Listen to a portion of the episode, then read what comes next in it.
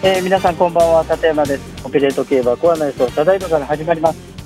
えー、先週はですね、まあ、あの狙った軸もう最近ね20丸打つとねなんか打つと消えるの状態になってるんで後の紐は全部入ったんですけどね。シャンパンからあの内田騎手がですねやっぱりいい騎乗したなというふうに思います。まああのやっぱああいう乗り方されるとね負けちゃうかななんていうふうに思います。ただ、あの狙ってるところの軸はずれてませんので、ですね、まあ、あのいい当たりをですねこの辺で出しておかないと、おファンの方もですね、まあ、のクレーム来ると困りますんで、頑張ろうと思います。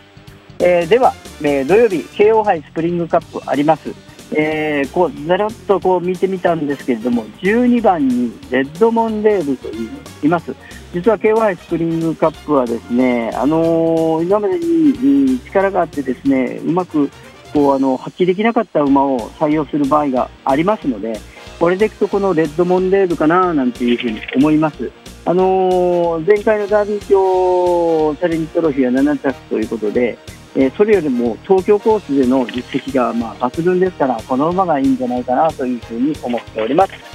それからですね、えー、日曜日、ビクトリアマイルあるんですけれども、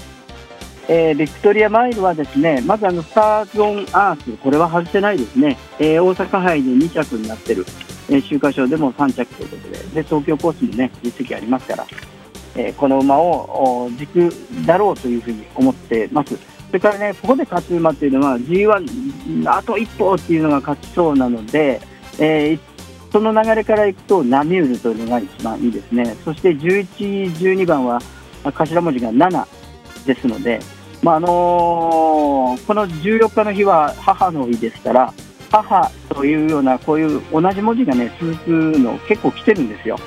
それでいくともう一頭はララ・クリスティーヌね、ララというふうにこういうふうに入ってます。あのー、ぴったり母では来ないんですよ、これね。えー、過去からの実績からいくと。えー、こんな流れで見ていただけたらいいかなというふうに思っております。次週はオークスになります。ここから力入りますんでね、またあの、竹山も頑張りますんで、また次週もよろしくお願いいたします。ありがとうございました。